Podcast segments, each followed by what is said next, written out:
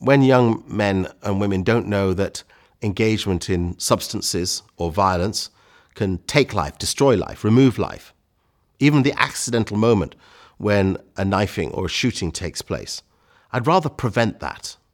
And so if I can encourage, inspire, spend time that is supportive, emotional, affectionate, engaged, take up a space in their heart and their mind, and give something of what I've been so freely given, I try to pass that on. Hello, and welcome to The Educators, a podcast series by Capita and Becoming X that explores how we can transform learning to help everyone realise their potential. I'm Frankie McCamley, a journalist and broadcaster. This time, we hear from someone with a background in teaching and leadership but his passions and interests have also taken him, as you might already have guessed, into the prison system, as well as top positions in universities, companies, and NGOs. Well, I was born with the name Michael Hastings, but I've been gifted the title, the Right Honourable Lord, now Doctor, Hastings of Scarisbrick, CBE, standing for Commander of the British Empire. I'm Chancellor of Regent's University in London, Professor of Leadership at the Stephen Covey Institute at the Huntsman Business School at the University of Utah. I am now also Chairman of the Black Business Association of the London Chamber of Commerce and Industry, Vice President of UNICEF, Ambassador for Tearfund, and Chairman of the Council of Zimbabwe National Emergency. It's quite the CV, and he hasn't even mentioned his time on air on GMTV as a BBC political correspondent or, after that, behind the scenes in BBC governance. Perhaps most tellingly, he also volunteers as a personal mentor to hundreds of people in different parts of the criminal justice system. I have the, the privilege, the responsibility, the honour to support around 190 young people we also support a prison engagement program where we have about 110 men serving complex life sentences. They matter to me just as much. We'll shortly be starting in a youth offender institute. There'll be a couple of hundred of those. They will matter just as much. Think of it like a school. Every one of them, for a head who cares, matters. They're an individual. To me, they're all individuals with Yes, some of them with layeredly uncomfortable, complex, even turbulent backgrounds. But that's not how they present themselves. They're looking for life, and I get the opportunity to share life. You know, I firmly believe in role modeling. When I was a teacher a few decades back, the school I was a teacher at was a pretty standard London secondary school. Academically low achieving, in the middle of quite a grey area.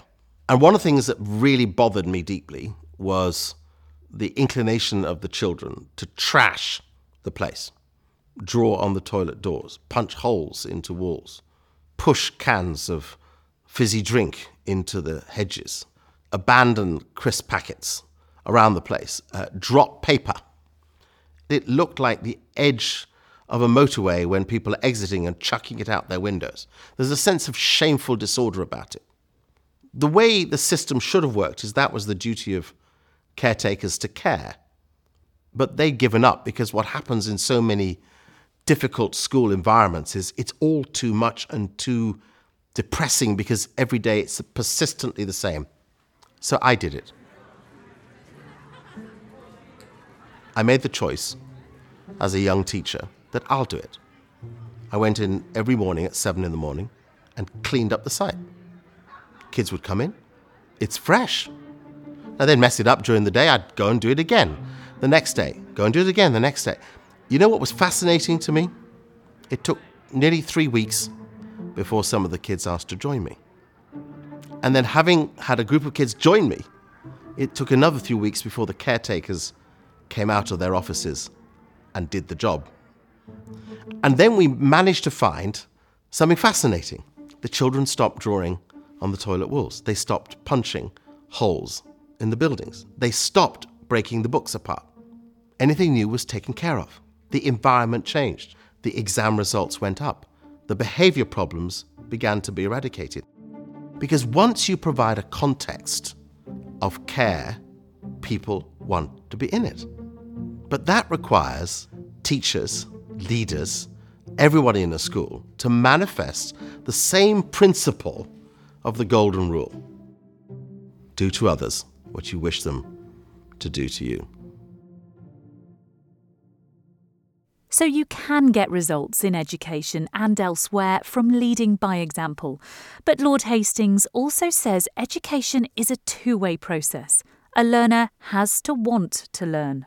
One of the things I really strongly believe is that learning is not the job of professionals. As a young person, I make a choice to learn. You can provide me with the tools, the skills, the competencies, the screens the websites to learn. But if I don't want to learn, I won't learn. Every chance to learn is my choice to grow. Now, is that down to teachers? Well, it's down to teachers to tickle the imaginative thoughts in my mind. It's up to teachers to give me the breadth of possibilities. But it's up to me to pursue them. I have to have the will to go and learn.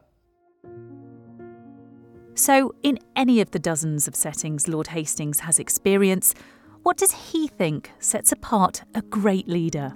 I, I really think a great leader in education is one around whom there is a composure of character and personality that is attractive because it's different. There's a excitement about today, not a drudgery about another functional few hours that there's a will to want to give over something very significant, that their mind can be exercised and stretched, that there's a, a deep seated passion for how they will emerge. I think leaders don't have to come with a title. Leaders have to stand and attract by the magnetism of character and the gift of what we can give. And over many years of observing systems and driving through changes of his own, what observations does he have about how education could be improved? There is a vast disparity in educational outcomes, maybe for three or four primary reasons. It matters whether someone has the opportunity, even if I would say the advantage, to go to a privately funded school at junior level or senior level. It, it really does matter. What they get is higher levels of intense relationship engagement, input, uh, experiences, diversification of knowledge, and a perception of themselves. That in, in that place, elegant, countrified, grand, that's what power looks like. So that matters. It matters whether children come from high stress home environments. It matters whether a child has come to school having had a breakfast or knows that there might be a dinner. It matters about social environment. Very bright, capable children from low ambition communities struggle not because they don't have the ability, they certainly do, but because the community around them doesn't respect that differentiation there is a tear down mentality. It is even more driven now by social media influencers whose persuasiveness is that you don't need skills or learning. You don't need to pass anything. You just need to present yourself. And as long as you present yourself energetically enough, then you can get by and you can succeed, you can thrive. Of course, that will happen to a few, it won't happen to most, but there's a culture of pulled down the high level expectation that, that matters enormously. It matters whether someone comes from differentiated ethnic backgrounds. We know that some children from South Asian communities and what is often called white working class children do parallelly poor at STEM related subjects. We know that boys from black African households do better than boys from black Caribbean households. And you have to ask What's the reason for that? And the reason for that is the very strong presence of academic expectation from African households is much stronger than Caribbean households. So this has to do, everything has to do with environment. Can children who have all the disadvantages break through? Of course they can. There are always exceptions. But exceptions do not prove the rule. Exceptions just tell us that there are exceptional people, and we're glad of that. Our society needs to reckon that because we're going to need all the best, most imaginative, innovative, creative, generous, opportunistic, pleasant, purposeful, kind, empathetic, amazing, imaginative people in the future, it is the right investment to equal up, not to level down.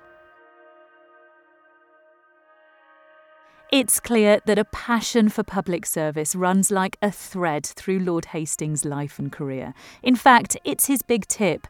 He says if you want to learn, grow, and lead, you should serve others. The greatest learning experience is to go do something somewhere different.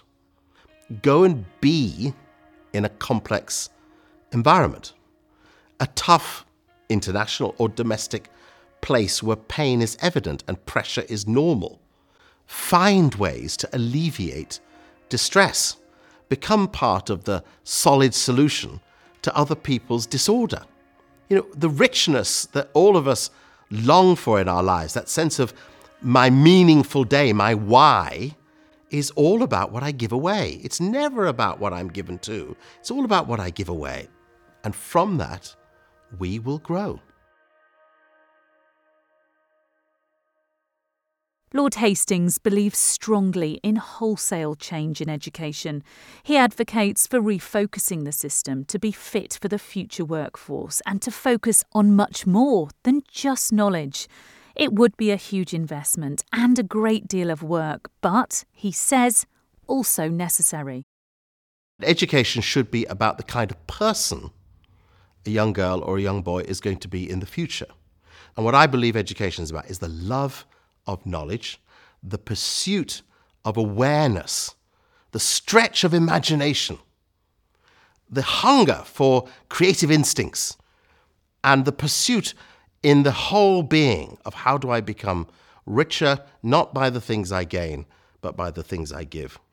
And I think it's profoundly important that we stop children having to pursue a curriculum which is designed about knowledge, but not about initiation, not about imagination, not about rigorous stretching of what's not being used, but those muscles of pursuit. I firmly believe that a recommissioned, reorientated, educational, adventurous environment will provide unique, distinct, compelling learning. But we're going to need to mass up on the teacher pupil ratio those wonderful, unique professionals, we need them in vastly greater numbers and smaller class sizes. Because if we know that the private system helps to deliver those leadership instincts and seems to push people towards the stronger commercial, social, political outcomes, well, we got to mirror it. That means respecting the cost differential, advancing the capacity of the professional teachers, making society switch on. So we have to restructure our education system to give respect to the fact that actually the future costs and be willing to look at a system that does deliver. Because after all, unemployment is a greater cost, depression is a greater cost, mental disorder is a greater cost, lack of activity is a greater cost, dysfunction is a greater cost, civil disengagement is a greater cost, lack of understanding of the complexity of the world is a greater cost. It is worth the investment.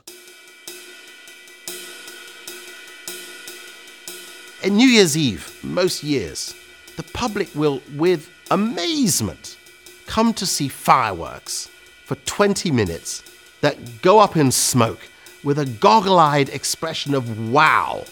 That's what every day in school needs to be like.